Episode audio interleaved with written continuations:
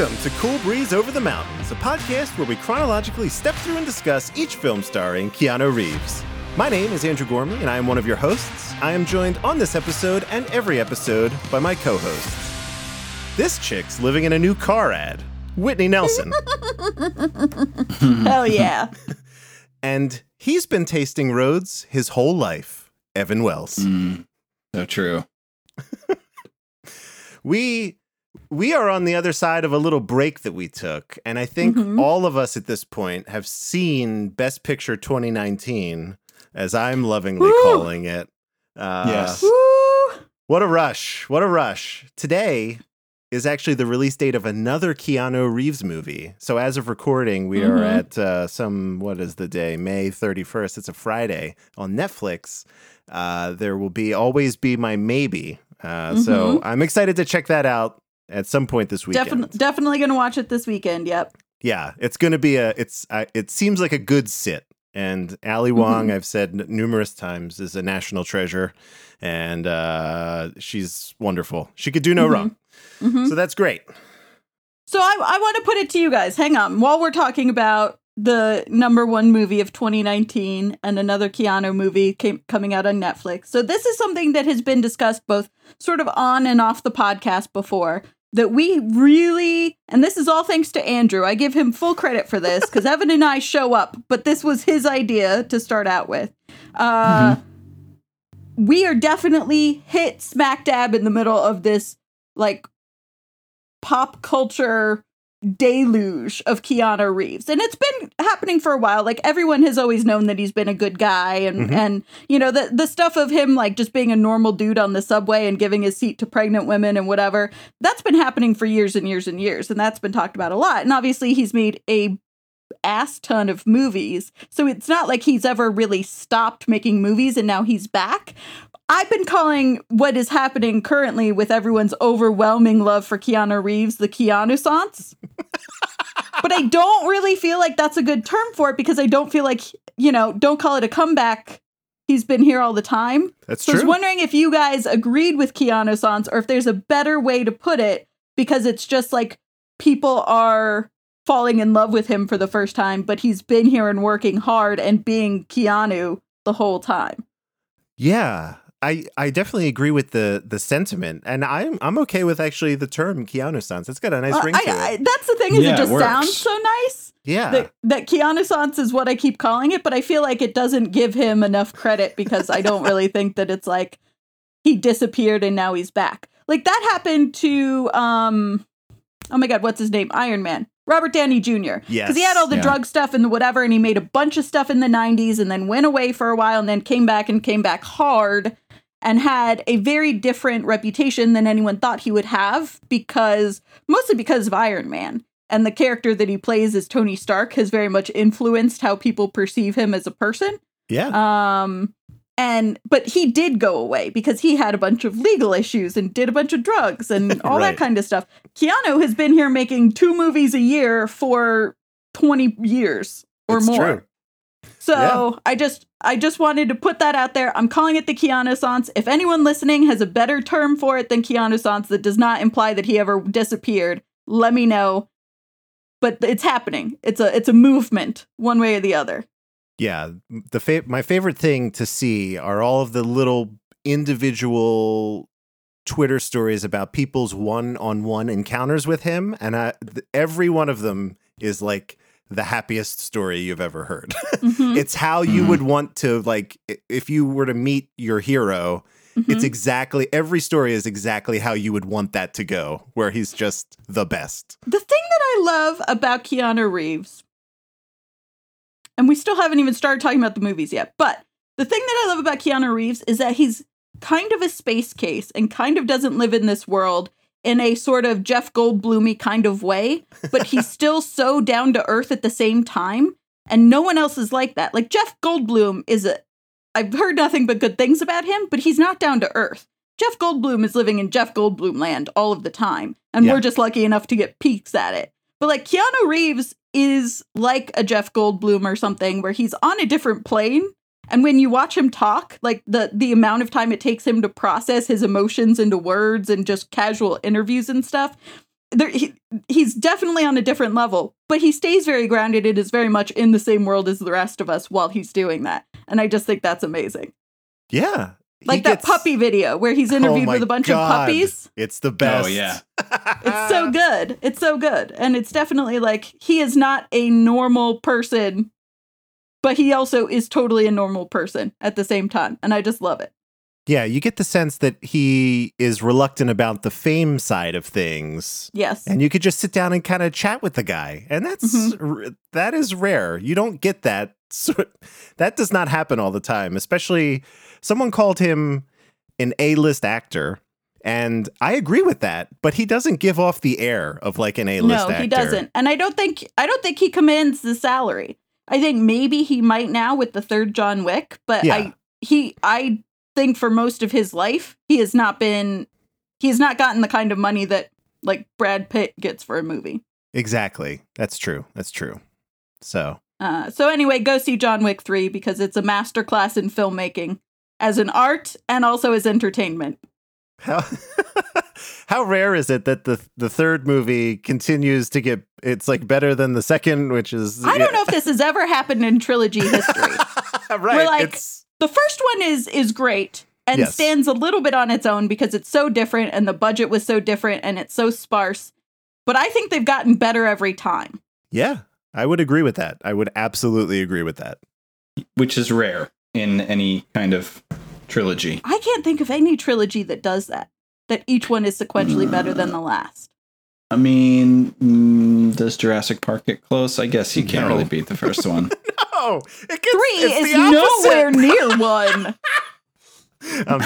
I'm sorry if you're a lover of Jurassic Park 3, but that is... I don't know about that one. No, that is so far, far from true. What about Indiana Jones? No, because the second one's terrible. Yeah, the third one is the best, but the second one's terrible. There's a big dip in the middle. Yeah, Andrew, idiot. So, comeuppance. I understand. I get it. I get it. What about like, I guess like the Avengers? But are those considered trilogies, or are they kind of just? I don't think so. They're different timelines. Well, and John Wick won't be a trilogy. They've already announced 4. Yeah, that's true. But I guess what we're saying is like subsequent movies. What do we want to call that? Like literally, I think by Monday of opening weekend, they had released the press release went out saying John Wick 4 is confirmed. And I was like, they literally already, I guarantee you there's a contract somewhere that says John Wick 4, if opening box office hits or exceeds this amount of money, we are... going live with it. But I guarantee you that agreement was made before it three was released in theaters. They were like, we want everyone to be on board, so we're going to say it yes now, but only if it makes X amount of money. And then, of course, it made X amount of money. It's crazy. It's crazy. It's so good. It made the entire theatrical run of John Wick 2 in just 10 days. Yep. That's insane. I don't know if we've ever seen, we're talking smaller numbers overall. It's not like $1 billion movie, right? But it's not Avengers money as an example. That is a crazy curve. If you were to chart how much money these movies have made, it's a sight to behold for sure. Yeah. Well, what's nice is that they are continuing to make more money. And so they are still being profitable. Like one was like, Get Out cost very little money to make. Yeah. And brought in a ton of money. John Wick was sort of that way where they didn't spend much money on it and then they made it all back and then some because, it's not easy to break even when your budget is so much lower. But then they went way up with the budget in 2 and then they made all that back and they, went even more up with 3 and they made all that back too. So that's nice to see because sometimes you see them upping the budget and then it not panning out that way. So yeah. Diminishing returns sometimes. So it's wonderful. Best Picture 2019. Hear, hear. I will sign that petition. Yes. Yeah. Sign my change.org petition to get it nominated. We'll get on the petition boat for entertainment, but this time it'll be to have the Academy recognize John Wick 3. That's right. We can do this. Mm-hmm. Yeah. Okay, let's talk about the movie. The movie that we're here to talk about. That's great. We should, it's good to open up with some banter. I enjoyed it, and it's all Keanu related, so we're keeping it in the family. Oh yeah, we're on theme. Today we're talking about a movie called My Own Private Idaho. Always know where I am by the way the road looks. Like I just know that I've been here before. I just know that I've been stuck here. Mike? I'm extremely excited. Don't worry. Everything's gonna be all right.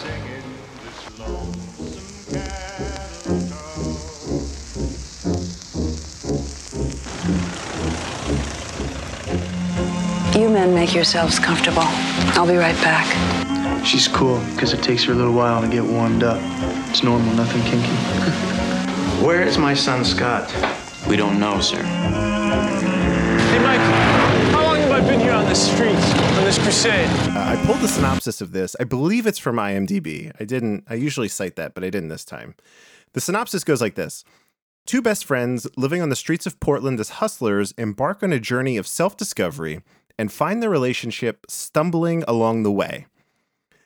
This movie was written and directed by Gus Van Sant, whose work you are no doubt familiar with. He has done To Die For, with that's Nicole Kidman, Good Will Hunting, Finding Forrester, and Milk, and a couple other things along the way. But he doesn't necessarily work often. He goes 2-3 years between projects, but they're usually pretty affecting projects, as you can see. Wasn't Drugstore Cowboy one, too? Yes, that was also one, yeah. Was that before? I think it was one of his earliest ones. Yeah, I think that might have been first or second. Yeah, very good. Also very good. Co-starring alongside Keanu in this film is River Phoenix, James Russo, William Richert, Rodney Harvey, and Chiara Caselli. Weirdly enough, just like, I don't know why this happened in the 90s, we have another Red Hot Chili Pepper cameo here from Flea. It's a pretty big role, actually. So who was Flea? I did not recognize him. He was one of the vagabonds. I don't know what you want to call them. He had a couple speaking lines to Bob Pigeon. And I believe that was the character played by William Richert. So, if you just do a quick Google search when you're done of Flea, and you'll know who he is. It's weird. So we are once again, and I don't have to reiterate this, critical and audience reception here. Whitney, do you want to talk a little bit about this and how you think it lines up with your expectations after having watched this film? Yes. So it is. The critics and the audience agree for the first time ever in any movie that we're looking at. It is 81% from both the critics and from the audience. So it is an 81% certified fresh film. What is interesting is I looked through, because I was curious with this one, previous movies with both critical and audience reception on Rotten Tomatoes. And do you guys have a guess for which one is the top rated? Now, we've talked about these as we've gone. Do you remember or have a guess for which one was the top rated, critically rated movie that we've seen so far? That we have seen? Yeah, that we've seen so far. The first one, I'm thinking it has to be, well, it doesn't have to be. My guess would be Dangerous Liaisons. Yeah. Dangerous Liaisons had a 93% critic score. So the critics thought that this movie was 12% worse. Critics don't know nothing. But in looking at this, I sort of arranged the top four. Dangerous Liaisons is number one. Parenthood is number two. And then River's Edge. So if I did it by combining the audience score and the critic score and then dividing by two to kind of find which one has the best overall score. So River's Edge and My Own Private Idaho actually tie. Okay. But River's Edge, if you're just going by critic score, outranks it because it was 86% score instead of My Own Private Idaho getting 81% score.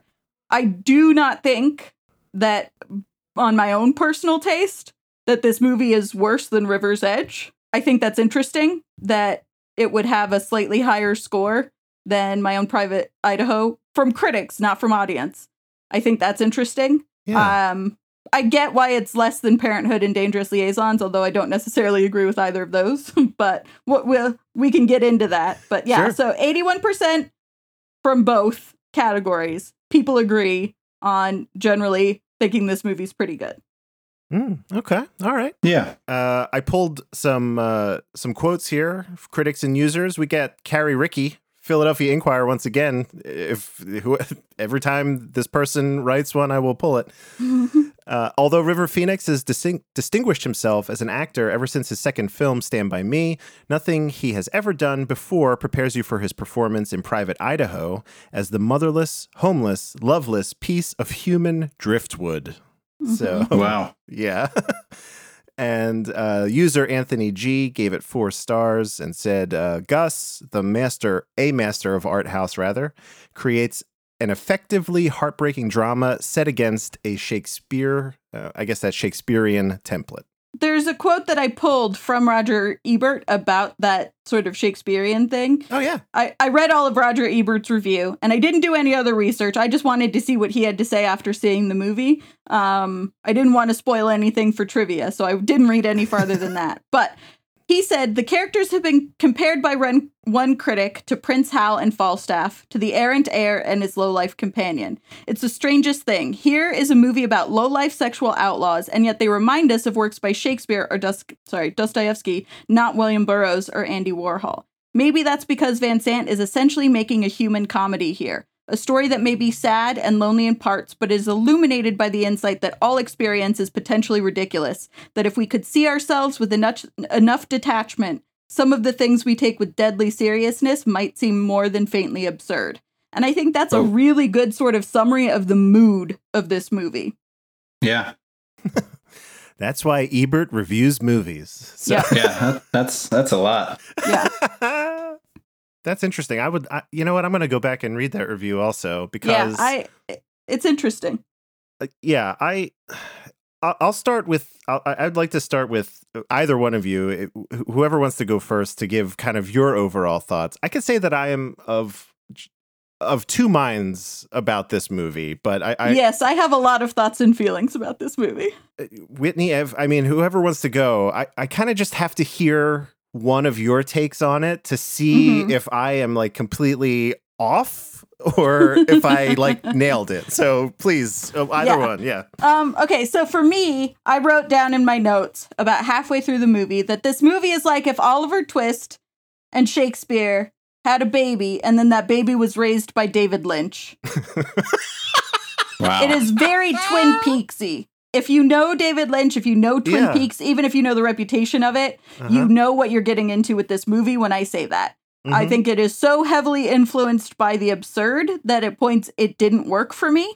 The dialogue being somewhat Shakespearean, but not fully so. And depending on which character it was more or less like it was modern and then it was Shakespearean and then it wasn't. And then sometimes it was more, I don't know, like it was all over the map. I feel like it was very, very earnest in a way that pays off, that makes the sort of absurdity and the stuff that doesn't necessarily always follow and work and didn't always track for me. And I was kind of like, I don't know if this is hitting the mark.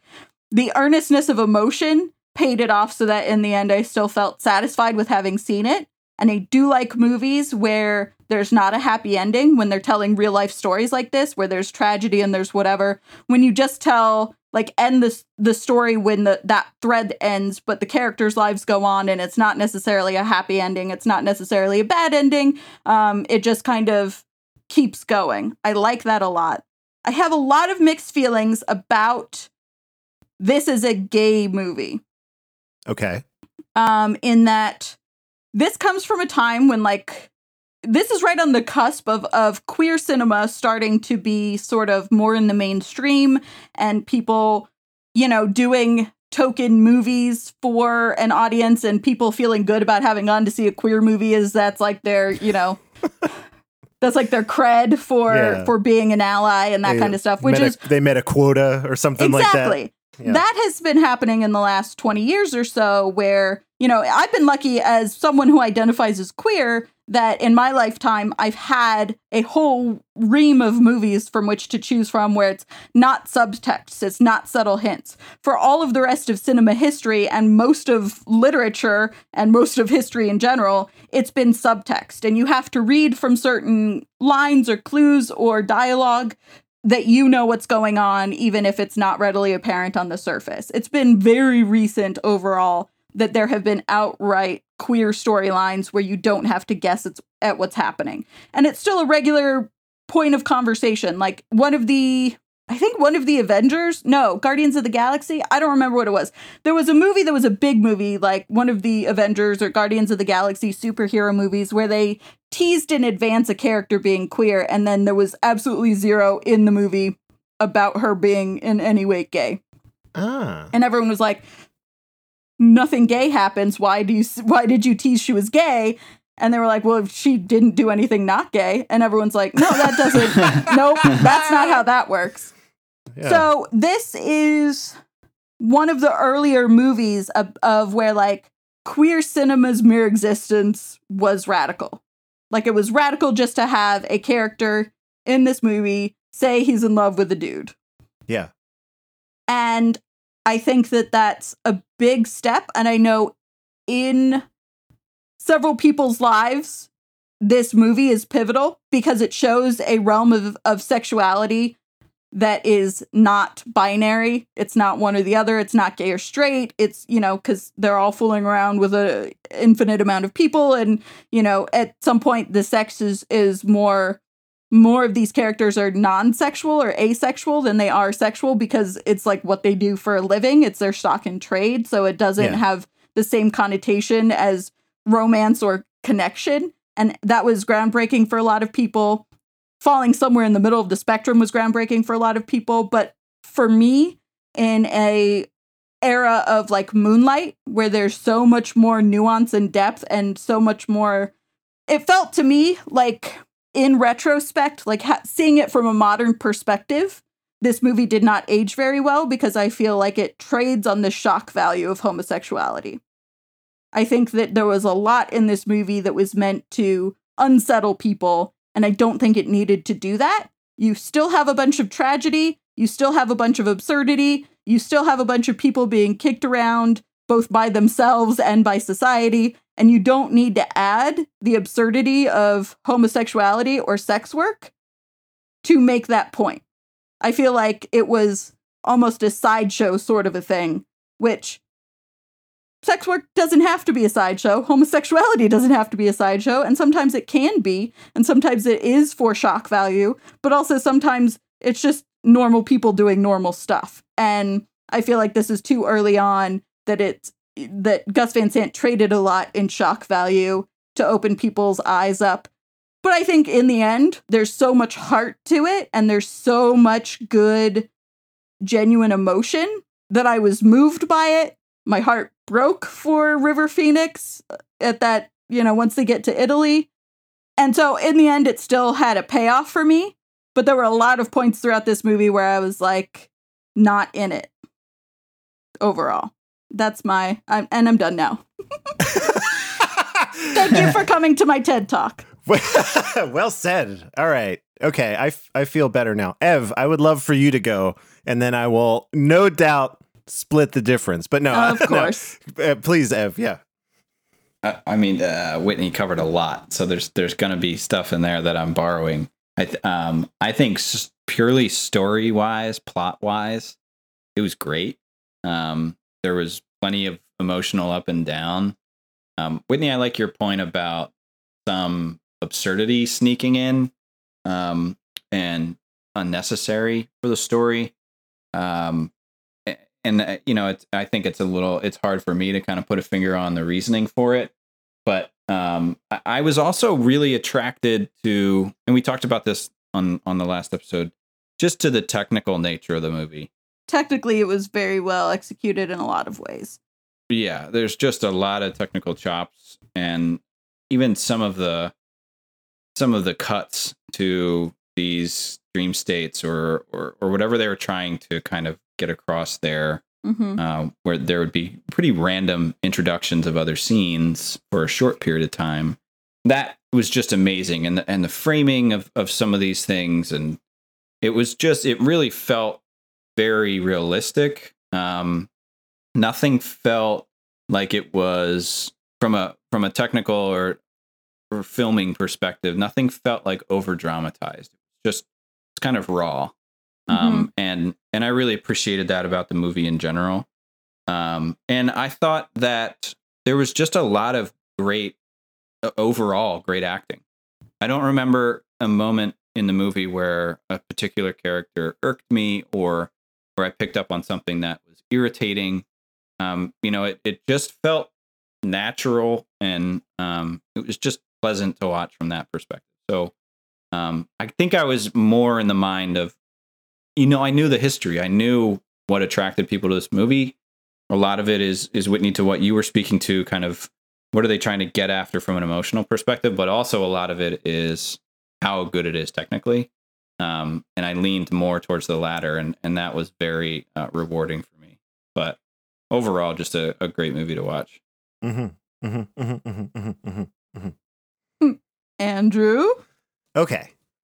Yeah, I feel like I agree with a lot of what both of you said. Let me start over.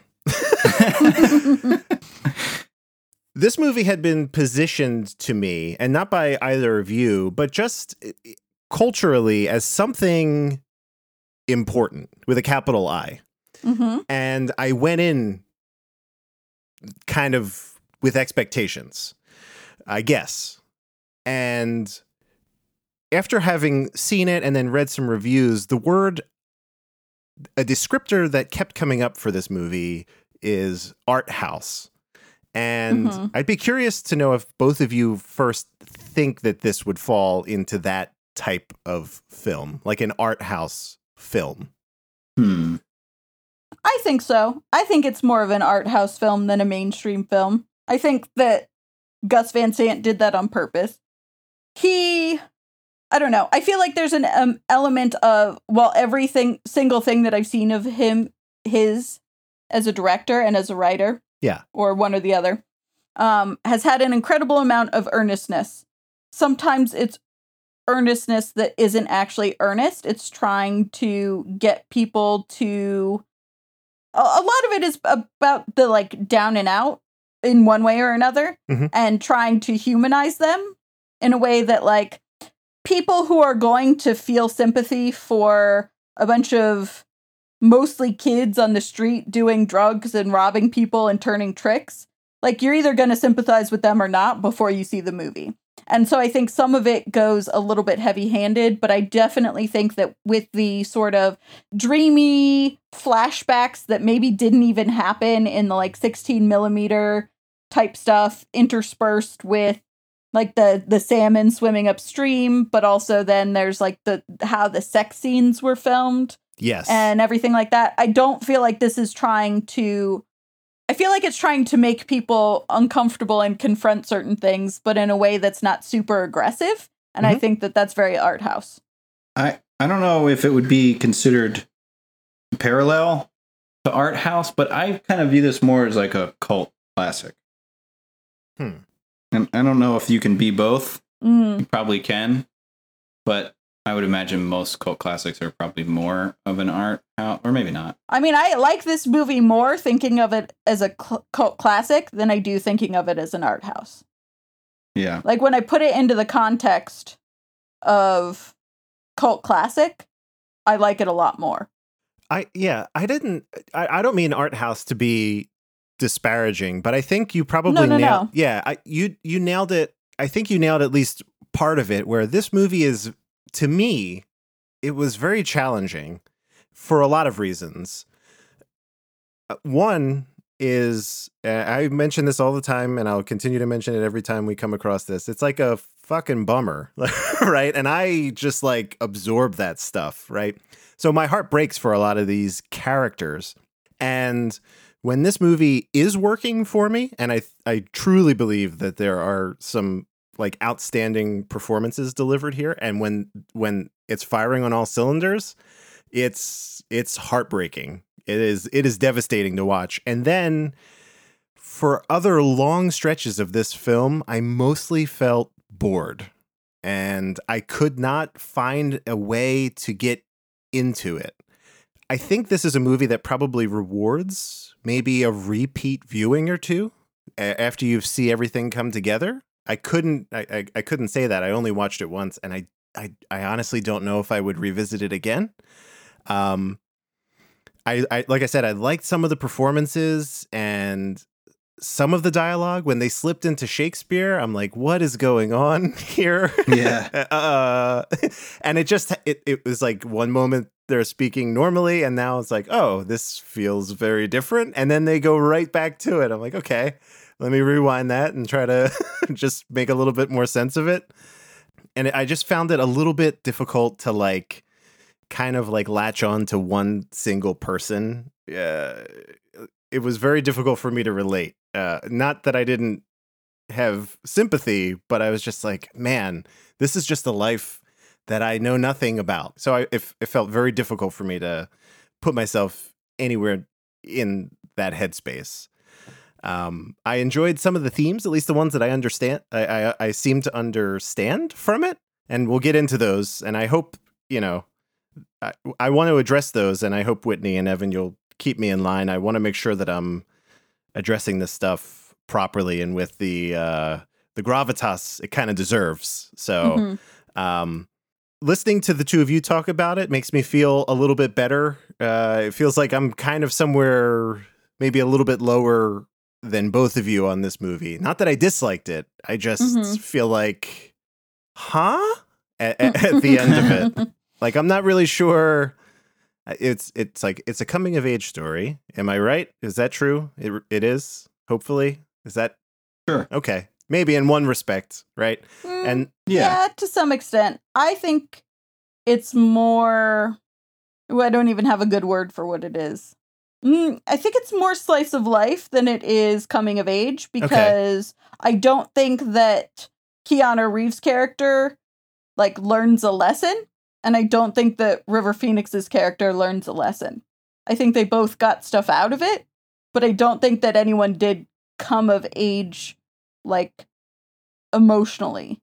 I think that, we see, obviously, Keanu Reeves' character go through an arc, which we'll talk about, as far as just, what his character does and who his character is, but doesn't really learn anything and doesn't really get anything out of it. I think it's really just more a...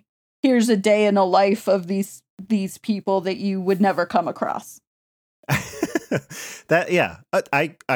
could buy that. That sounds. I was trying to put it into a box, maybe to make it more relatable, but maybe the whole point of it was that I shouldn't be able to. Maybe for me that should be the whole point of it. But well, and I think that's why I had the problems that I had with it, or the problems what I had with it is that it was trying to make you sympathize, but not understand. And I think that you can't do that, because if you don't understand, you can't truly sympathize. And it's empathy, or it's sympathy is bad. Empathy is what he was going for. You can't empathize with people if you don't understand them. You can sympathize for them, but that's closer to pity. And I think that he didn't walk that line correctly in filming this movie, because I don't think he was trying to get people to understand. I think he was just trying to show that they're real people with lives, and they ended up in this place because of whatever. But I also think that it looks down. I don't think you can, and I think Gus Van Sant is queer. I'm not sure about that. He's made a lot of queer movies or movies with homosexual undertones. Yeah. So I assume that he is, but I don't actually know that for a fact. I just know that there's some stuff in Drugstore Cowboys. I know this. I know he did Milk. There's a lot of things out there. But anyway, I think that this is looking down on homosexuality in a certain way, and it's definitely looking down on sex work in a way where everyone in sex work is pitiable in a way that really chafes me. I do not like that at all. And instead of trying to be here's how you can understand these people and put yourself in their shoes, he's here's a life that you don't know anything about, and I'm not going to put you in their shoes at all. You know what I mean? I feel like that is actually the line where the movie didn't work for me, is the line where you felt like you couldn't connect. Yeah. And I think so, it's about different stuff, but you and I have the same problem. Okay. All right. I feel like he didn't do a good enough job of creating empathy. He just wanted to showcase hardships, but not have you understand the hardships. Hmm. I feel better now, you having explained my own feelings to me, because I couldn't get that shit out. We'll rewind the tape 10 minutes and listen to me ramble about, I'm not really sure what is happening. Oh, yeah. Good. Okay. Right. All right. So technically, I agree with both of you. The vignettes that they did, there was some really masterful stuff here in terms of framing and composition. And obviously, we pointed out already the way that they filmed certain sex scenes as almost like these, almost like paintings. Like Renaissance paintings. Yeah. Beautifully done. And I don't think I've seen anything like that since. So that was really cool. I don't like this movie or hate it. I'm very middling on this because I'm not sure how to feel. Like Whitney said about my feelings. That's how I am. Do we have anything else that we wanted to talk about either, at a high level about this? I'm going to try to touch on as much as I can along the way. Yeah, no, I think let's dive into the plot. Okay, well, it's not plot yet. Well, it's America's favorite game. That's right. It's much more important. That's correct. Pop quiz, asshole. There was a time when I had the need to learn from you. Oh, what the hell do you know? Lose! I don't lose! I win! She's got a lot to learn about sportsmanship. Pop quiz asshole is our favorite game. The rules are very simple. I am going to be hosting this episode, so I will ask Whitney and Evan each 3 questions, and I have a bonus question here. Points are awarded for said questions. If someone gets it wrong, the other person has a chance to steal. It's really that simple. I don't have the points in front of me, but Whitney is beating us both handily. So, our points combined our total, Whitney. So she's got 15, I have 9, Evan has 6. Okay, now I remember. Oh, Evan. Here we go, buddy. This is our chance. No, she's going to widen the gap. I know it. Who am I going to start with? It's my choice, right? We'll go with Whitney first here then. Which one of the following was not in consideration for the title of this film? Chimes at Midnight, Blue Funk, Minions of the Moon. That's hard. I know. If it makes it any, the next one for Evan will be difficult as well. Super easy. Thank you. I'm gonna say the first one, the chimes one. That is correct. You did it! Oh my god! They were actually going to call this movie Blue Funk. They were thinking about it. Yeah, I get it. Well done. Holy shit. All right. Coming out strong. I told you, if it's over, we just pack it up. I've already addressed the Laserdisc. Here we go. This is for you. We've still got like 50 more movies to watch. I know, but there's plenty of time to catch up. Very aware. All right. Here we go. So speaking of the title, the movie takes its name from the song Private Idaho, written by which of the following bands? The Talking Heads, the B-52s, or R.E.M.? Oh, solid. You put thought into that. I did, because can't make it easy. B-52s, R.E.M., and Talking Heads. Talking Heads. And you said it was based on this song? One of those bands wrote a song called Private Idaho, and that's where the movie... Okay, so they're not... Yeah. Okay. So, B-52s strike me as the, outlier. Stop. I'm going to go with... That is correct! Oh my god! Yes! Yes. We're doing it. You guys are killing it. These aren't hard enough. That's what I'm... God damn it. All right. Here we go. Whitney. Mm-hmm. Gus, the director, originally offered the role of Bob Pigeon to this well-regarded character actor and Keanu co-star? Is it Fred Ward, John Hurt, or Dennis Hopper? I'm going to say John Hurt. That is incorrect. Okay. Evan, would you like to steal? Yes, can you please repeat it? Okay, Gus, the director, originally offered the role of Bob Pigeon to this well-regarded character actor and Keanu co-star. Is it Fred Ward, John Hurt, or Dennis Hopper?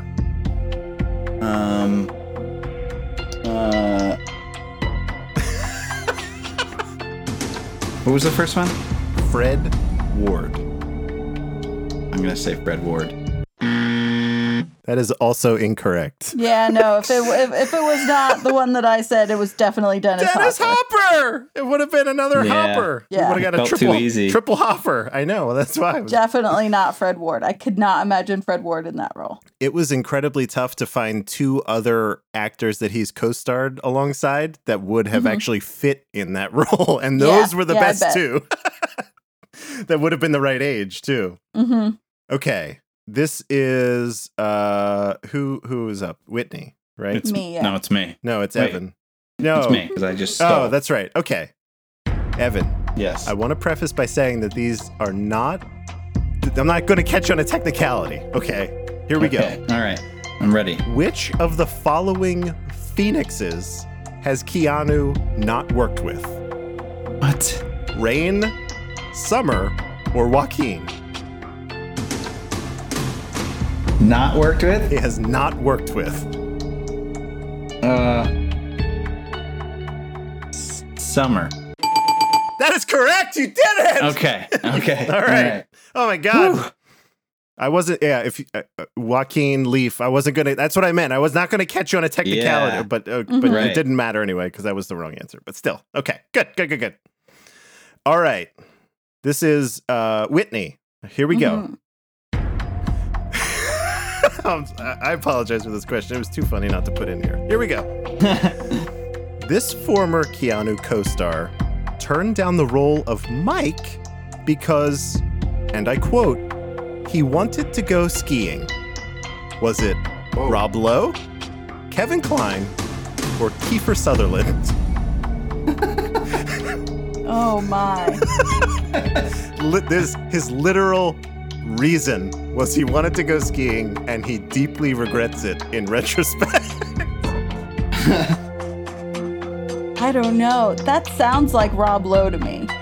Is that just, all right, I just want to. But it. Oh, the Kiefer Sutherland. Oh, that's hard. I'm going to go with Rob Lowe. I'm going to go with my gut. Yeah. I'm sorry, that is incorrect. Okay. Ooh. Rob Lowe had a spine. He would have taken this role. I guess that means I'm up. It is. I'm going to go with her other gut, which is Kiefer. That is correct. God damn it! I thought, I was like, if Whitney gets that, I was like, I mean, either of you, but it was truly an incredible quote. I highly recommend. I think it's part of the special features, if you get a chance, where Kiefer's like, I don't know, I wanted to go skiing. Great. That's awesome. Okay. Evan, right? Am I correct? Yes. Okay. This is not a... This question has... If you get the first part of this question right, I have a bonus follow-up, okay? And then Whitney could steal. Maybe either one. So here you go. So Gus, the director, is a huge fan of this long-running Matt Groening animated series, which features prominently in the film. What is it? Features prominently in the film? What was in the film? Shoot. Animated series was in the film. Can't picture it at all. Shit. You are getting yelled at by the listeners right now. I know. And Whitney is suspiciously silent. Yeah, she's excited. probably muted, and she's just like shouting in excitement. It's very possible. I'm not going to drag this out. Nothing is coming to mind. Go ahead, Whitney. That is incorrect, Evan. Whitney, would you like to give this one a shot? It was The Simpsons. Amazing! That is correct. Are you ready for your? Are you ready for the follow-up? I believe it was a Treehouse of Terror. That was the follow-up. You did it. Oh my! That's your bonus point. I was going to ask. The Halloween episode always has the same title, and it's just they just add Roman numerals. You did it. All right, Andrew. You just shouted so loud. Sorry. Yeah, my family is and my neighbors both do not. I shouted up at the ceiling too. That was not even into the mic. Sorry. All right, I have a. That's funny that I automatically just answered the follow up without even trying. I can literally send you the PDF that I'm working off of that is not editable in any way. That's fine. All right, I have a bonus question. This is for either of you. The first one to answer gets 2 points. All right? Yes. Here it is. River Phoenix wrote and helped to direct what many people believe is the best scene in this film. What scene is it? The campfire scene? Nailed it. Done. Whitney widens the gap like I said she would. That was, yeah. Apparently, that was a much smaller scene with far less dialogue. It was just supposed to be like a little interaction, and he stretched that out, and that was quite possibly my favorite scene of the film. Also, it was my favorite scene, which is the only reason that I guessed it. Is like right. That was my favorite part of the whole movie. So because you added the clue of like popular favorite scene, yes. That was the only reason that I guessed that. Okay, I'll have to. I don't know how many points everybody got. I think Evan got 2. Whitney got. I think it was closer to 12. Son of a bitch! You're not in charge of keeping track of your own points anymore. Maybe I also have narcolepsy because I certainly don't remember you answering 12 questions. Yeah, I did. It was like bonuses and stuff. Oh wow, yeah. That's wild. All right, okay, that was Pop Quiz. I enjoy that segment of the show. It's my favorite thing. One of my favorite things. It's America's favorite game as well. So, okay. Are we ready to do our deep dive here? Oh, yeah. Okay. We open on a shot of a dictionary, highlighting the word narcolepsy, and then Idaho. Okay. Great. Mm-hmm. We get this really interesting monologue on the road, kind of all alone at the beginning, that sets the tone for what we are probably going to get for the rest of the film. He's talking about, it's really kind of cerebral. He's like, he describes the road as like an ugly face, and that he's seen 1,000 roads and all this kind of interesting. At this point, I'm still like, wow, what's this? What are we doing here? What's going on? I always know where I am by the way the road looks.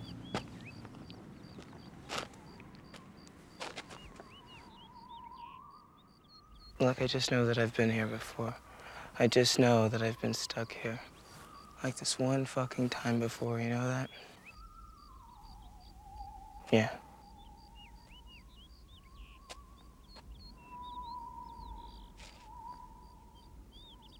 There's not another road anywhere that looks like this road. I mean, exactly like this road.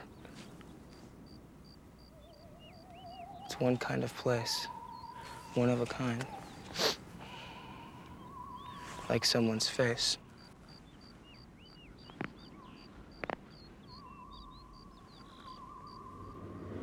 Like a fucked up face.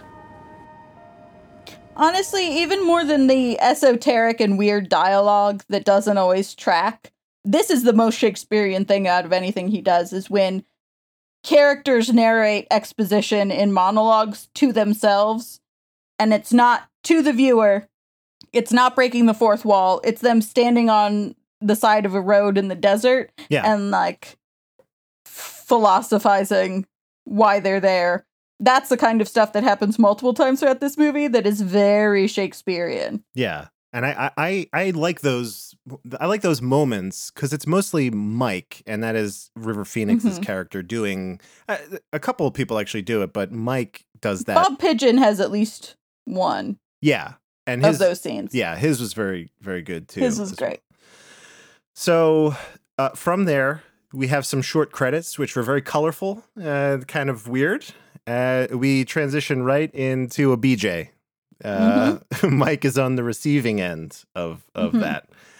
So we find out, right? We find out pretty quickly that he is gay, right? Or, well, there's an interesting dynamic at play in this film where, and I don't think it's, I don't want to jump ahead too much, but he is a gay character, right? And many of the other characters we encounter, Keanu included, are they're not. And correct me if I'm wrong, they don't strike me as gay. It's more transactional for them. So they just do whatever they are paid to do. Is that a fair assessment? I mean, in very few scenes from now with the whole magazine cover thing. Yes. Yeah. He specifically says, if you don't do it for money, then you're a fairy. Okay. So that's a different class. Yeah. Okay. All right. Got it. If you do it for free, now you're gay. Yeah, he says you get the wings. Yeah. Okay, good. All right. So after this scene, River Phoenix gets hired by an older man to clean his home. And it seems like that's maybe partially at least like an ASMR thing for this guy. Like the sound of scrubbing is really gets him going. It was wild. Yeah, it's super. Yeah, there's a lot of things that are just assaulting you right out of the gate. You're like, well, I don't understand what's just happening here. We learn just offhandedly that he is the 44th Dutch boy, person cleaning this guy's house. Then he gets picked up by an older, attractive, rich woman who takes him back home. We find out that she has two other male escorts there. One of which is... they all know each other. Yeah, they're all in the same social circle. One of them is Keanu. And he says that she needs three men because it takes her a little bit longer to get warmed up. At some point here, when these two are about to engage in, I don't know, foreplay, whatever, River Phoenix's character goes into a narcoleptic episode, I guess. Just passes... He kind of seizes up and passes out. And then he is taken outside and left on the front lawn. And it's cool because they're in a very affluent neighborhood. So he shouldn't be, he should be fine. He'll be okay. I actually had in my notes here, there's a really I love this moment where he holds the conch shell to his ear. I just thought that was like there are little moments like that where I'm like, that is his reaction, the way he's interacting with the environment. It was brilliant. I was like, wow, he gone too soon. Just a great talent he was. Around this point, we also get a monologue from Keanu, like we had talked about, where he talks a little bit about the backstory of his character, and we learn that he comes from wealth. It wasn't clear to me what his father's position in the movie was until I saw the credits, and we find out that he is the mayor, or they say that at one point in the movie. Okay, I may have missed that, but yeah, I think Bob Pigeon says something about the mayor's son when they meet for the first time. Okay. Oh yeah, definitely. All right, so there you go. So that's He comes from a wealthy background, and he's kind of shunned all that, at least temporarily. I grew up in a neighborhood like this. My dad, he has more fucking righteous gall than all the property and people he lords over, and those he also created, like me, his son. But I almost get sick thinking that I am a son to him. You know you have to be as good as him to keep up. You have to be able to lift as big a weight. You have to be able to throw that weight as far, or make as much money, or be as heartless. To hold your ground. My dad doesn't know that I'm just a kid. He thinks I'm a threat. So we are at this point back in the city, and this was the adult book and movie store / sex shop that Whitney had made reference to. We get this really, I thought it was pretty well done, all things considered. It looked like it was shot almost practically. There was, I don't know what the level of CG here was, but all of the characters we interact with for the rest of the movie are kind of superimposed on these magazine covers, and they're moving and talking. And I thought it was really well done. We learn a little bit about all of them. Mike, he wakes up in the suburbs and he makes his way back to the city. And we meet this character, Hans, who I don't have a lot of words for this guy. He's kind of a strange cat, right? Yeah. I mean, this is something, the way that River Phoenix felt and the way that you kind of felt witnessing it is a feeling very familiar to women. When they don't necessarily do anything and they don't necessarily say anything, but immediately you're like, something's off. This guy's weird and I should be wary. And it happens to River Phoenix just like it happens to women all the time. And I'm sure it happens to more male sex workers frequently as well. But you just get that like back of the neck tingle, that spidey sense that says, this guy's a freak. Something's weird. I don't know if I'm in danger or not, but I think that I am. Yeah, that he does offer him a ride back to town. Is that I'm remembering that correctly, I think. And he's just like, no. Get out of here, like, go away. Yeah. Yep. And I think they even have, again, some people in common in their lives, like maybe that woman that they were, whose house they were at. Yes. Yeah. Very weird. But that's a really great point that you put on it. I think not a world that I am familiar with, but I could certainly see that. So we cut to a scene and we're in this diner and River Phoenix confronts Keanu about potentially selling his body while he was asleep, and Keanu denies this. It's just like a weird accusation to make. At this point, you're like, are these guys, are they know each other? Are they friends? Are they not? It was unclear to me at this point what the nature of their actual relationship was. I think this was also the part where all of these people are sharing like these horror stories that they experienced, like just like the worst possible outcome for selling your body. And usually it ended in like rape or some sort of assault of some kind. And the delivery of it was very flat and almost like devil may care. And it was just, I was like, wow, this is, again, another situation where I'm like, I have no point of reference for any of this. Yeah, so I mean, I think that there's a couple of things here. First of all, I think that the asking Keanu how much money he's making off of him when he's asleep thing is to really show the vulnerability of this character, both in his line of work, but also in just who this character is. Like, it's already vulnerable to be living on the streets and to be turning tricks. Yeah. But it is much more vulnerable to not have control over yourself while you're doing it.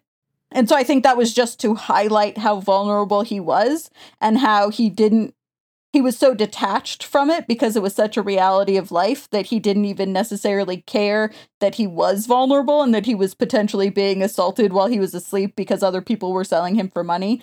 I think what it was to sort of cement the idea that Keanu Reeves did think of him as a friend to lay a foundation for all the stuff that happens earlier, because otherwise their like motorcycle trip that's coming up would seem really out of the blue if you didn't have any dialogue or anything that established Keanu Reeves cares about this guy. But also I think to establish that River Phoenix is definitely like that human driftwood thing that one reviewer said. Yes, is very much about like he has had to become desensitized to everything, including whether or not people are having sex with him while he's in a narcoleptic episode, because he's in such a vulnerable world, but also a vulnerable person in addition to that. And I think it was kind of establishing that. And then the other thing is all of these people sort of nonchalantly talking about all of this trauma is, I think, one of the ways in which Gus Van Sant did not hit the mark in trying to expose you to other worlds and other people that you might not necessarily know without engendering empathy. It is definitely a thing that a bunch of people who are sitting around passing the time in between, like when it's time to go stand out on the street, smoking cigarettes and drinking coffee in a diner, would absolutely have these conversations. And they also would be detached from them because every single person has had an experience like this. And also it's something that you have to separate yourself from if you're going to keep doing it day in and day out as your job. But I think that it doesn't help people who aren't familiar with that feel empathy for these people. because they're so nonchalant about it and because they take it in stride and talk about it so casually, it doesn't help people who don't understand that lifestyle to understand what he's trying to get across here. Like the fact that there's trauma and they're just people, and sometimes they didn't mean to get into turning tricks. They just ended up there because of drugs or because of circumstances or whatever. But I think that it didn't, I think that it's true to life in some ways, but I don't think it paid off as far as, I think it alienates people. Yeah. I don't know if either of you have, like, I have a couple people in my family, like in my life, where I hesitate to categorize them as like oversharers, but you might just be having a conversation and then something would come up that's not necessarily along these lines, but something that I would consider, you know, like a private thing. And my only response really is like, Jesus, I'm sorry, you know, like, and that's kind of how I felt listening to all these stories of these people. I'm like, oh my God, like, I Jesus, I'm sorry that happened. Like, I have no words to give. I have nothing to give back to that. Other than listen. Yeah, it's a bonding thing, because I've had conversations like that with groups of women where everyone is talking about the sexual assault that they've experienced, and every single woman in the group has experienced some kind of assault. And for the most part, that's kind of how the conversation goes down. It is not necessarily like loaded with emotion or looking for feedback. It's just, hey, we've all been there. Yeah. And I think that that's, like I said, I think it's true to life. I don't necessarily think it's helpful for the story or for engendering empathy instead of sympathy. Got it. I think it's much more likely that you feel pity for these people than that you put yourself in their shoes and empathize with them. And I think that that's the opposite of what he's trying to do. Yeah, well said. Well said. Like I said, I have a lot of thoughts and feelings about this movie. Yeah. Please, yeah. Great. Continue. Yeah. Please continue to share as I work my way through this as well. We're doing this together, but you're truly leading this. Here we go. So Bob, this man Bob, arrives in town, and everybody seems to know who this fella is. Bob Pigeon. And they all kind of meet in this, what is this, like a condemned hotel or some sort of housing situation? We don't know. I don't think it's ever made clear, but they all convene in this building around Bob. And they begin to hatch a plan to rob some people in town to make some money. Stealing is my vocation, Scott. It's not a sin for a man to leave it his vocation. Very early tomorrow morning, there's going to be a bunch of small-time rock and roll promoters coming back from their gig. And every night, they walk home with the loot. They stop by the Grotto Bar. It's about a mile down the road from here. Dude, we can't steal from them going into the bar. Dude, we can get them coming out. See, Bob, dude? Not me. So long as I don't know these guys personally, it's okay with me. No. They're from Beaverton. New to the business. Tim, I'm not going to go along with this crackpot scheme, especially since Gary thought it up. Come on, Fred Mike. There is a better way to make a buck. Something to fall back on other than your ass. The plan is to steal from another group of people, and then what Keanu and River Phoenix want to do is then double-cross the group as a prank. We see this kind of unfold. The whole plan was to embarrass this guy, Bob, who is kind of not a liar, but, you know, he's tall tales is what we'll call it here. They knew that he was going to exaggerate a story that was way more far-fetched than like what actually happened. It's at this point we actually, on the way to seeing this happen, we actually get Keanu and River on a motorcycle together. And I think maybe, Evan, was this the thing you were reading about where this was the first time, this was the movie where Keanu learned to love motorcycles? Because this was really them. Yeah. This is a Norton motorcycle that he's riding. And it's still in his collection. Beautiful kind of cafe racer style motorcycle. This is definitely what turned him on to motorcycles in general. So this whole robbery goes exactly as both River Phoenix and Keanu planned. They they rob this group of people who are carrying a really large amount of money in like some kind of case. And then Keanu and River then rob the people that they went there with. And then we hear this story, and it's just like they predicted. Bob weaves this incredible tale. There's 50, there's like 15 guys. Every time he says how many people there were, the number continues to escalate. I thought that was pretty funny. It was pretty delightful. Where's the money, Bob? Where is it? Taken from us by 20 or 30 punks. 30? I'm struggling with a dozen of them. I think my arm's broken from the fight. Certainly a toe, most definitely a rib. Let me tell you about it. Tell us about it, please. We forced it upon a dozen of them. 16 at least. Digger, my boy. Yeah, and got their money. And then as we were splitting it, 16 others set upon us. Thank God you had not murdered some of them. Murdered? Well, they are past praying for. I have peppered two of them. Two punks in leather jackets. What? I tell you, son, these four came in close. You said there were two now. Four. I said there were four, Scott. Four. Now, these four came from the front, kicking at me, pulling their knives, and I whipped out the blade and took all seven as a target, like this. Seven? Just a second ago, there were four. In leather? No, Bob, my friend, there was four of them, and they all had leather on. Seven by my count. What's going on now is the mayor, who is Keanu's father, is trying to find him, is trying to track him down, because apparently he hasn't seen him in months, I believe, maybe years.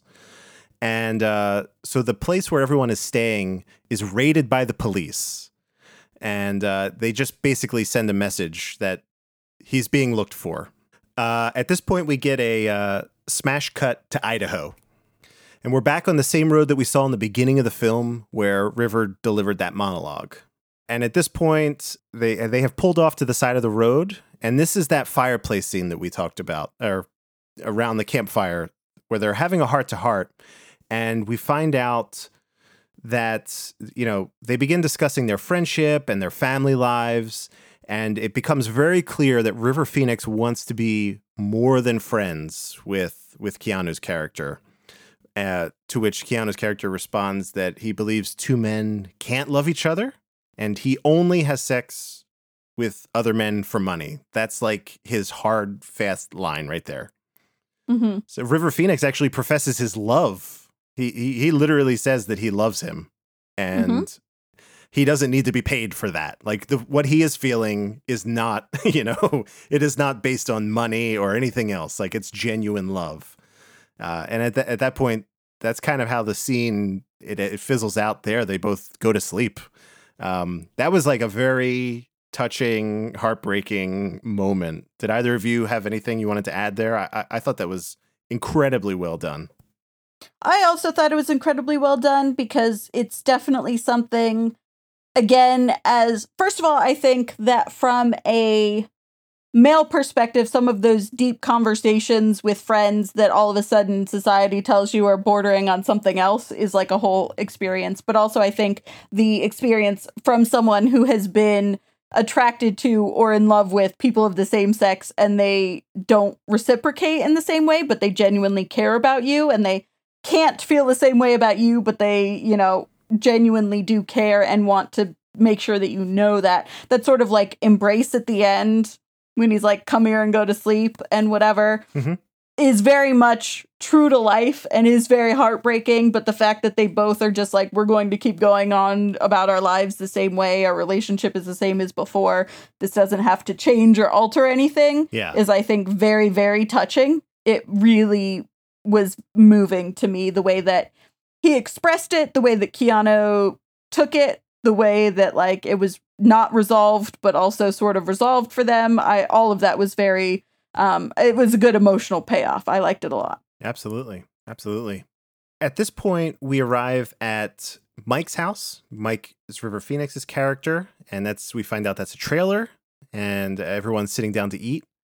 Through the conversation with, and this is his dad. Is that Richard was his dad, played by James Russo? Was that his actual father? I'm assuming. It was his brother and his father. Okay. So we find out through like conversation that gets really heated that his mom was institutionalized at some point. What we take away from this is that Mike, River Phoenix, wants to go find her. And he goes to this address where she was last working, which was this kind of upscale, kind of ritzy hotel, I would say. And he's told at the front desk that she quit and moved to Italy. And at this point, we encounter this very bizarre individual, Hans, again. And at this, he gives the boys his room number, and some hijinks ensue, and he regales them with his days of performing on stage. There's a really interesting kind of musical number that happens here. Very Twin Peaksy. That's when I wrote down when this musical number was happening, and now I felt like it's a little bit surreal and a little bit absurd throughout this entire thing. Bob Pigeon is definitely a very surreal character, but like at this point when he's doing the dance number, I was like, this could not be more David Lynch if it tried.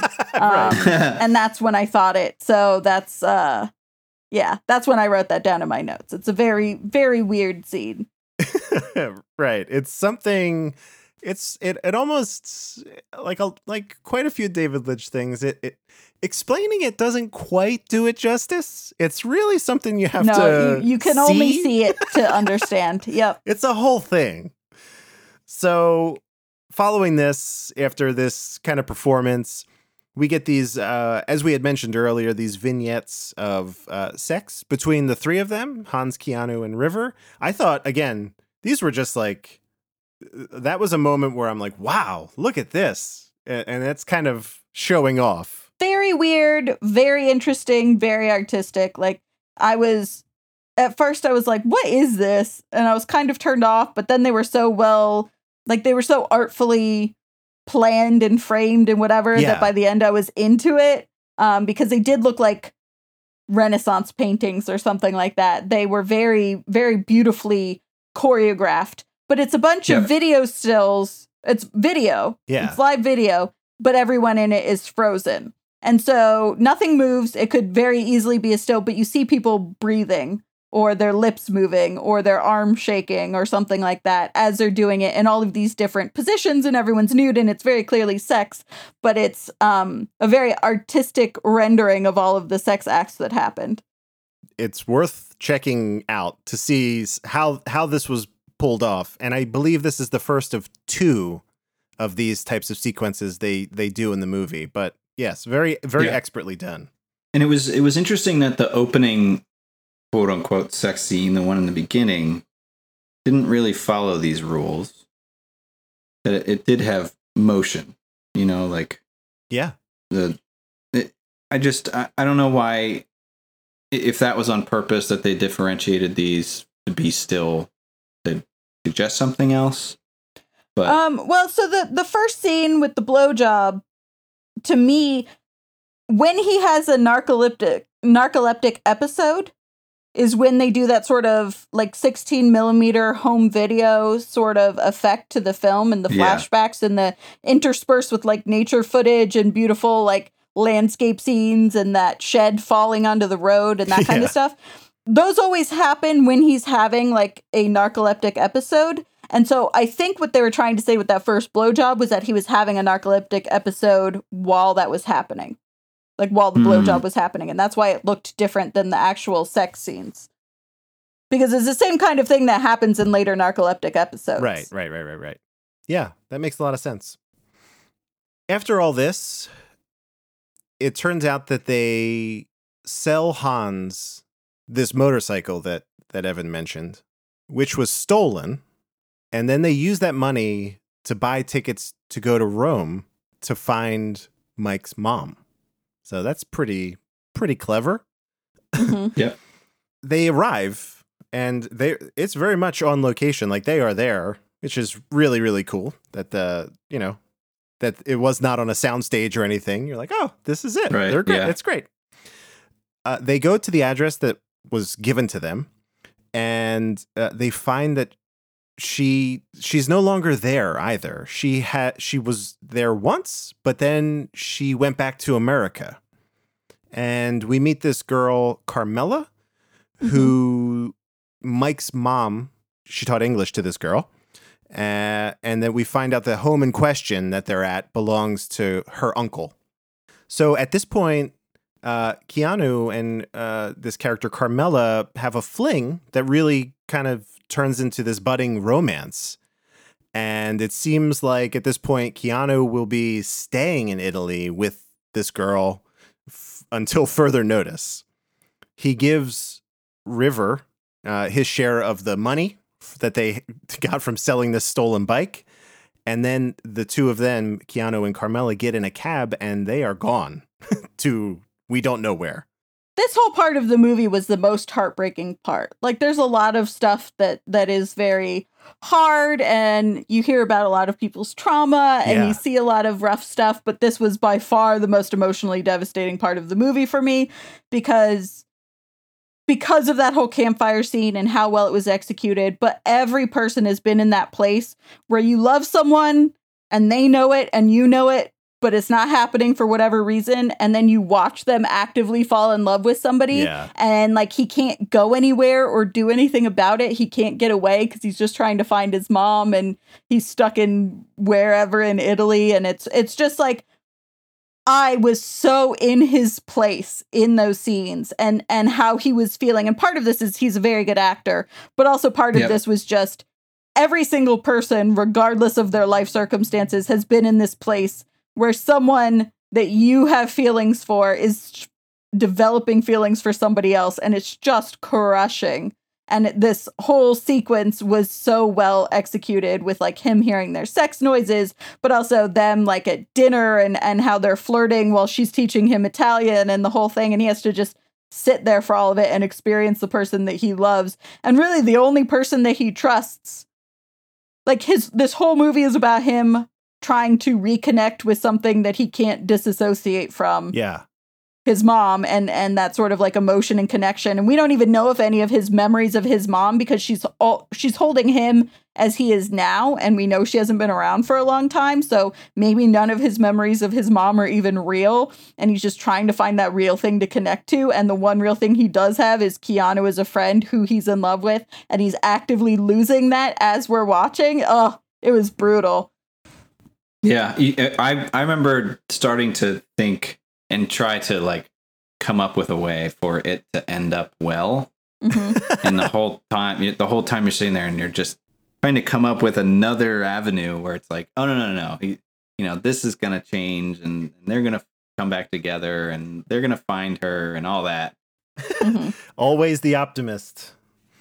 Yeah, exactly. Yeah, I just to reinforce what Whitney said, for me, the things that those little moments, like what you had mentioned specifically during dinner, and the looks that were exchanged, or not even exchanged, like at this point, Keanu's character and Carmela are almost entirely oblivious that Mike is even in the room. Yeah. And he is just devastated by that. So it was, and it's not like any words are exchanged either. This is all on his face, and it is really, really well done.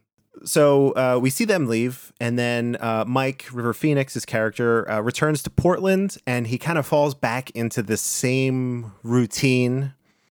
Same friends, same diner, same sleeping place. Yeah, and it at this point, he's coming undone a little bit, like losing his mind a little bit over what is no doubt just like a very... you know, what we saw transpire. It's like a very devastating experience. He lost the love of his life, right? In addition to the trail for his mom going cold.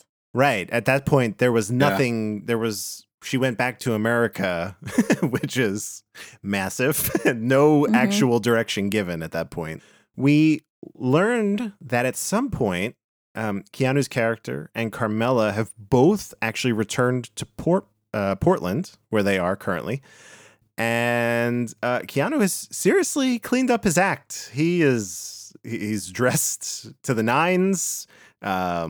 You know, looks like he's got his hair slicked back, looking real good. This does not go unnoticed by the group. Apparently, they kind of hang out near this like a fancy restaurant or whatever. They see him going into this restaurant with Carmela, Bob Pigeon, I believe Mike is there, and a couple of the other people we've seen walk in and like, oh, he's returned. Finally, he's come to claim his throne, and he's going to bring us all with him, right? They thought that the story was when Keanu gets this inheritance that he believes he is due, he'll use that money to bring all of his friends up from the streets and I guess make them rich. That's kind of what I... Well, he had kind of hinted at that earlier, right? Like it wasn't explicit, but he kind of at least gestured to the idea that he might.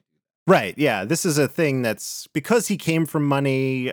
There was a rebellious streak that he had, but he was always in it for this payday, apparently.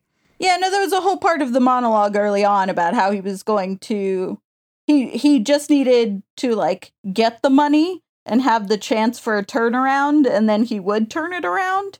That was like a conversation with himself very early on, that he was just waiting for the moment where he could, where he would want to change who he was for the better so that he was a person that his father admired or whatever. Bob Pigeon approaches Keanu, and he is just basically told to fuck off. Like, I don't even think in this scene Keanu does he even turn around to acknowledge him? I'm trying to think, but he just tells him, I don't know you. Go away. And once again, we see this pattern of like heartbreak here. Bob Pigeon is deeply affected by this. He thinks of him almost as like a son. And to have those words spoken is nothing short of just devastating to him. Yep. In the next scene, he actually dies of what I believe is an overdose.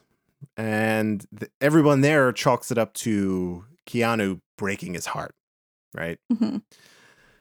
So this is very sad for this group of people who he was kind of a figurehead for. Simultaneously, and this was the impetus for Keanu returning, is his father, his real-life father, actually died. So he had returned for this funeral. And it turns out, weirdly, that Bob Pigeon's funeral is happening in the same cemetery. About 100 yards away. Right. Just, totally just turn your head to the right and there they are. Yep. Yep. And that group of Bob Pigeon's followers acting rowdy, clearly trying to work up Keanu Reeves, get him to, perhaps incite a confrontation that never actually happens, but that's just how they're kind of expressing themselves. I didn't take it necessarily as like the way that I thought about it is like, that's just how they wanted to celebrate this guy.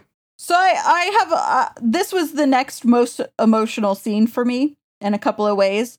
One, because it's clearly a scene of Keanu Reeves turning his back on everything he valued in his youth as far as like expression. Mm-hmm. And doing what you wanted to do and that freedom. But also, it made me really think about everyone at that funeral for Bob Pigeon was so free, and they were singing poorly along with the accordion, and then that turned into fighting, and then that turned into them like yelling and dancing around, and then that turned into them like having sex on his grave. And it was very, very moving to me because I started thinking about like, I know how I will affect people on my death, and I know I know that I will have touched more people than I think, and I also know that people will be very sad, but it will be so much more of a mellow reaction. It will be, quiet and sad rather than people like just feeling such intense emotions and just like living their lives because they're still alive kind of a thing. Yeah. It was very, very emotionally for me. And I don't expect that to be the same for everybody. I don't expect everyone to be as affected as I was, but I know that I will never be the kind of person where people are like, I just need to let all of this out and like scream and yell and fight and fuck on someone's grave because I'm so like, as a celebration of life, but also as so many feelings for who this person was. And it was very, very interesting to me. Yeah, absolutely. I definitely, there was an interesting duality there. You're cutting back and forth between that group and then back to Keanu's character, his family and everybody he's with, who I don't think there was like, it didn't seem like there was like a tear shed. Everybody's very, no, there was very little emotion. Right. And all dressed in black on that side and then clearly just dressed in whatever they could find over here. Mm-hmm. So yeah, it was very, very cool juxtaposition there. We cut back to this shot of River Phoenix's character, Mike, on the road. It's like a reflection of the beginning of the movie. His narcolepsy kicks in. And he passes out basically right in the middle of the road. A car pulls up and two people get out and they rob him. They take his bag and his shoes. And then another car pulls up and he is put into this car. And then that car drives off into the distance. And that is the movie. We don't know where he ends up. It is not a happy ending or a sad ending. It is it is completely up in the air. Mm-hmm. What did we think of that ending? I'm still talking through it. I'm like, I don't know. I don't feel strongly one way or the other about it. It's like, this is just life for this guy. That could happen to him forever. And it's crazy to think about. Yeah. I mean, that's the whole sort of thesis of the movie was about him being vulnerable and not being able to do anything about it. So it was a very fitting ending. Yeah. The fact that he, for a while, had someone to maybe look out for his best interests, but now that's gone. But his life hasn't changed at all. He's always going to be vulnerable as long as he's alive. Yeah. It's very much so a thing that I think was fitting, and I liked it. It definitely did not give resolution. So if you're the kind of person who needs resolution in a film, don't watch this because there is none at all. All right. Nothing resolves. That's a good warning. Well, yeah. But chances are, if they're listening to us, they've already, and they're like, hopefully these people can make sense of what happened. And I have no answers for you. So, Ev, did you have anything? Did that ending strike you one way or the other? I'm just like, I need more opinions to be able to process it. That helps me. So please. Strangely, for me, it was, I don't know. It was, I kind of got this vibe that he had in one way kind of like arrived at peace or had like found a clean slate. Mm-hmm. He was just kind of back to nothing, back to square one, and I guess it all kind of depends on how he wakes up and what's next for him. But for me, it was almost like a close to all of the bad that had happened to him, and now he wakes up, he has got a fresh start, and not necessarily positive. Obviously, it's not positive, but it's just kind of, this is where you are. This is your situation. And, you know, you have nothing and you gotta start over. I find it very charming that that's what you took away from it. He doesn't even have shoes. You know, he has the clothes on his back and that is what he has. And then whatever this stranger has in store for him, that just whatever kind of a person stops in the middle of the road and picks up a passed out stranger and puts them in her car. That is his future, perhaps forever. Do we have any other thoughts about this movie before we jump into the next portion here? No, I think I was able to let out all I had repressed while watching the movie so far. I think I was able to get out all my thoughts and feelings. So I think you gave me a better appreciation for it, honestly. Oh, that's good. I'm happy that you and Ev are here for me, because sometimes when I have a movie like this is certainly not a movie that I would seek out.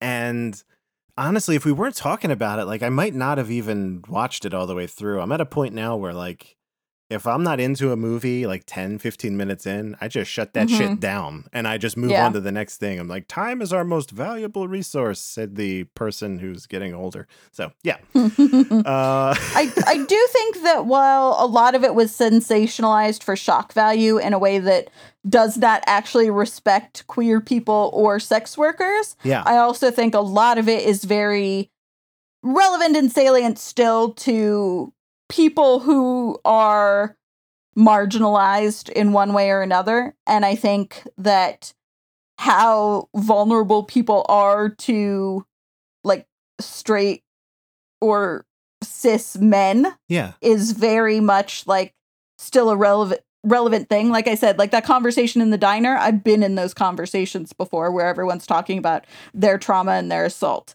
I think that the way that he is so vulnerable very accurately represents how a lot of marginalized people feel moving through the world, of not necessarily always having control over all of your circumstances. And even when you do have control, you don't fully have control. I think that having to figure out how to get by in a world that doesn't really want you to survive with people preying on you. I think it's a good movie for helping people see that part of the world who are not women or who are not sex workers or who are not, you know, people of color or who are not trans or whatever. I think it does a good job of showing you what that feeling is like. I just think that it fell down in the empathy area. I think it's all sympathy and pity and not empathy, not putting yourself in other people's shoes, which is what's actually going to really open up your eyes to those sorts of situations and make people want to do something about it or treat people nicer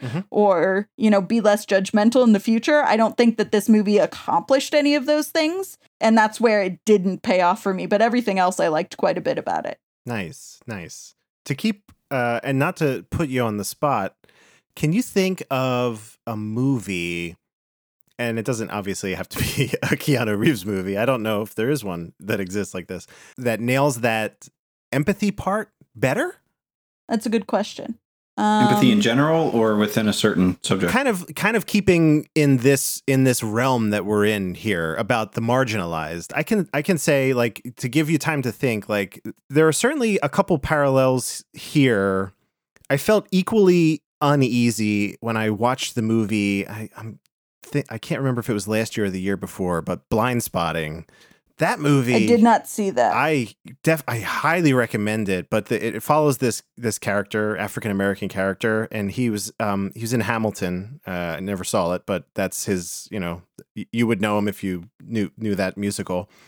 And he is playing, he's like an ex-convict he's about to get off parole. And it's his last couple days trying to avoid, like, getting into situations. And I felt tense and nervous the whole time. And that is what the movie wanted.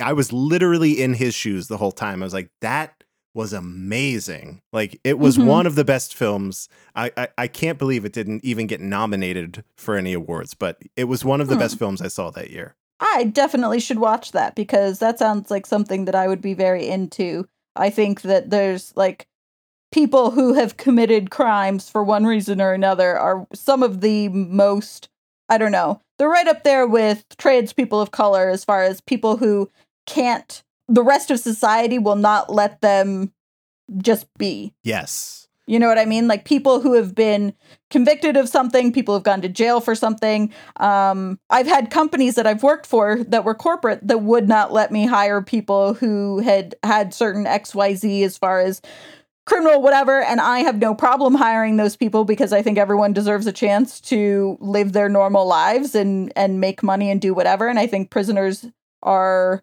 parolees.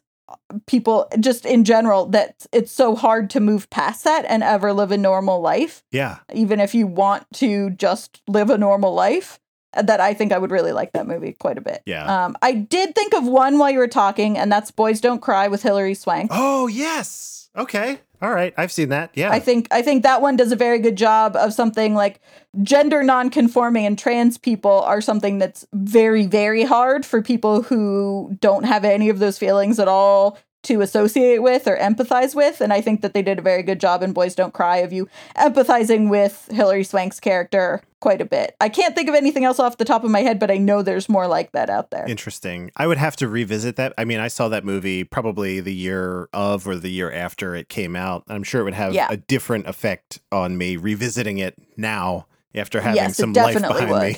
So, yeah. Oh, man. Okay. Whew. What a discussion. Oh, my gosh. Yeah. All right. I'm happy that the two of you are here with me. Thank you. Thank you. I think that we three are a very good mix. Right. Of viewpoints and insight, and I'm always trying to learn. And that's, mm-hmm. I think from the two of you, I get quite a bit. So thank you. Mm. You're welcome. Evan, thank you. Whitney, thank you. Do you ultimately recommend this film? Yes. I'm going to go ahead and say yes as well, even though I am still, I should revisit. I have to watch this movie again, but not I got to give it a little bit of time. But I think I would like it after a repeat viewing. Not that I dislike it. You understand. Yes, I've made it very clear.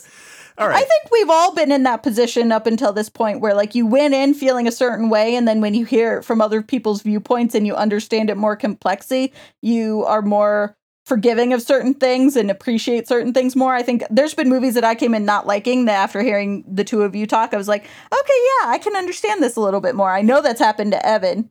I think it's interesting, and that's part of the reason why it's fun to have multiple people on it and talking about their different viewpoints is it helps you appreciate things you didn't necessarily pick up before. Yeah.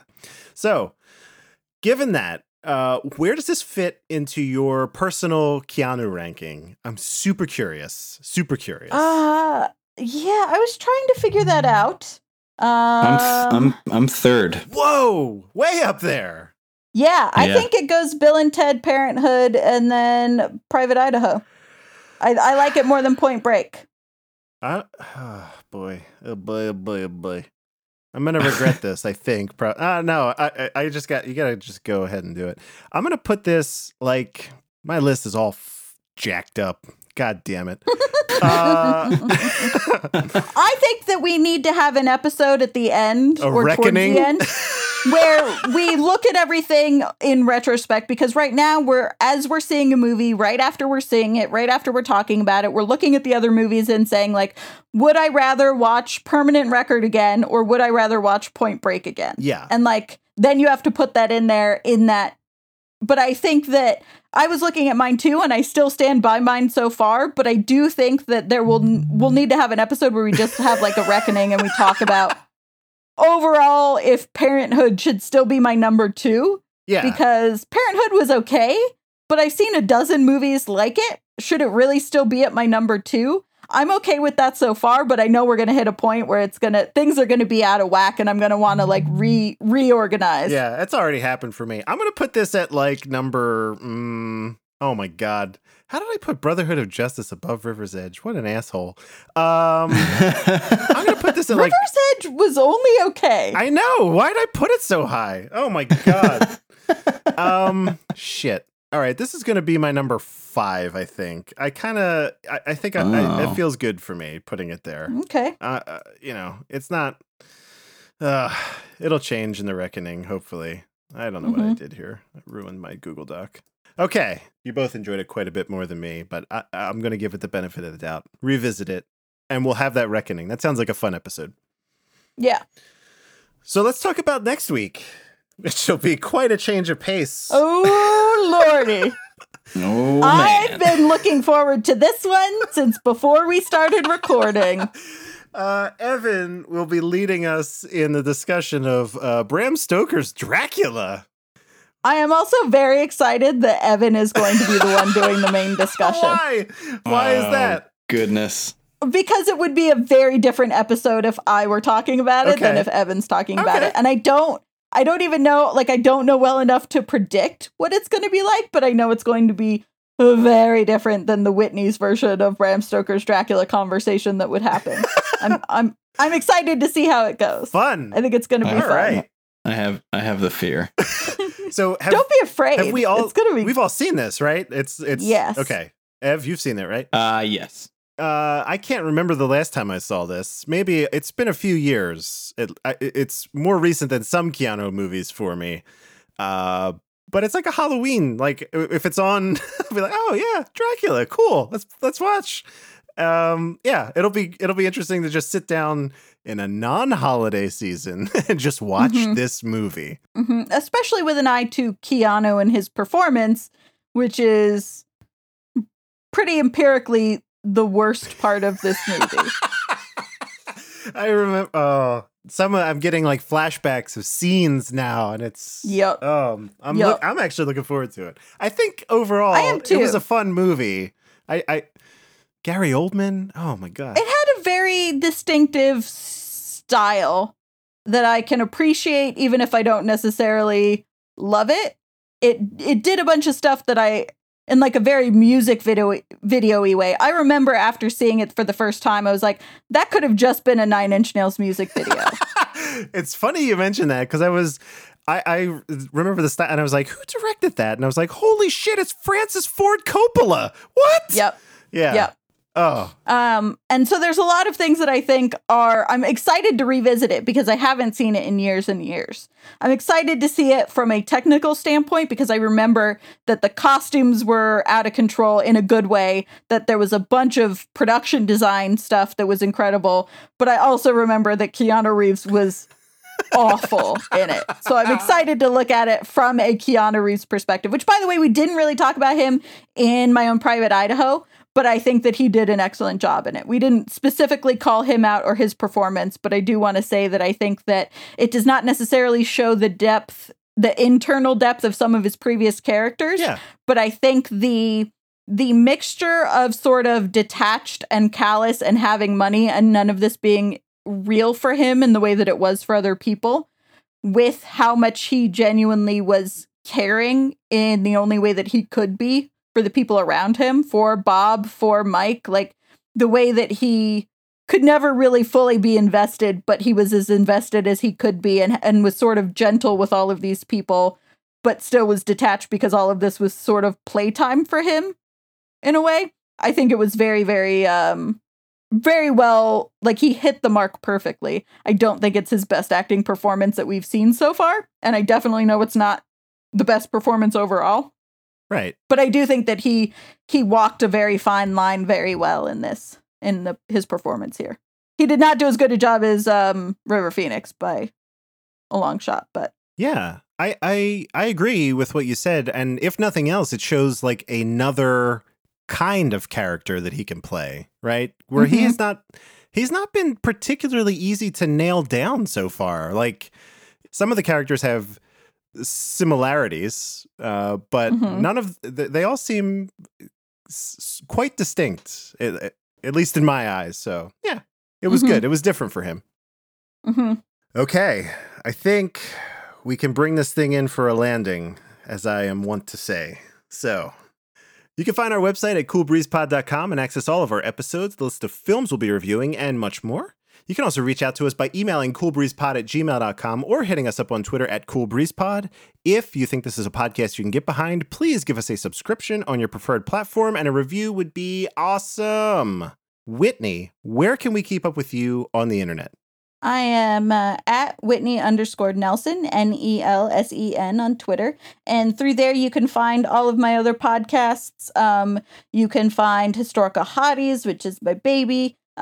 We just recently, our most recent episode was about folk heroes and people who are real people who have transcended sort of into folk hero status.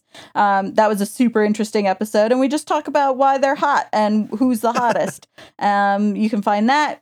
I have a video games podcast. I have a Fast and Furious podcast that hopefully is coming out soon if Eric will edit it. I'm not going to lie. It took me like 5 weeks to get him the audio files to edit, so I can't be on him for taking like 5 weeks to edit them. Sure. But that'll release sooner rather than later. And you can find all the links to everything. The Real Play podcast that I'm on, where I have a RPG character named Annabelle. All of that you can find on my Twitter. Perfect. Sounds great. Eric, I know, is a listener of this podcast. So, Eric, come on, man. I know it took Whitney 5 weeks, but come on. It should be done. Evan. Yeah. Where are you on the internet, buddy? Tell us all of it. Spill. Yeah. Spill the tea. At Evan Acree. In like most places. What are the best? What are the best places though? Of those places, on the Instagram and on the Tweetverse. But the second one is just a hot trash. So don't Don't go follow me there. That's pretty much the goodies. Okay. Oh my God. We took some time off. I miss this. It's fun. All right. You can find me at most places on the internet at Dark Driving. Follow me on Twitter, on Instagram would be good. I have rebooted a newsletter that I've begun sending out where I highlight, it's called Coffee and Cameras. I highlight a cool video project that I've worked on recently, and then I talk about a varietal of coffee that I really enjoy drinking. Those are really the two biggest things that I enjoy. So that's pretty cool. You can go to coffeeandcameras.com or go to andrewgormley.com. You'll get there either way. It's a pretty good time if you like coffee or cameras. It's a great time. Or both. I like those. I enjoy those. Do that. So, with that, thank you all for joining us. And in the words of Bill S. Preston and Ted Theodore Logan, be excellent to each other. Party on, dudes.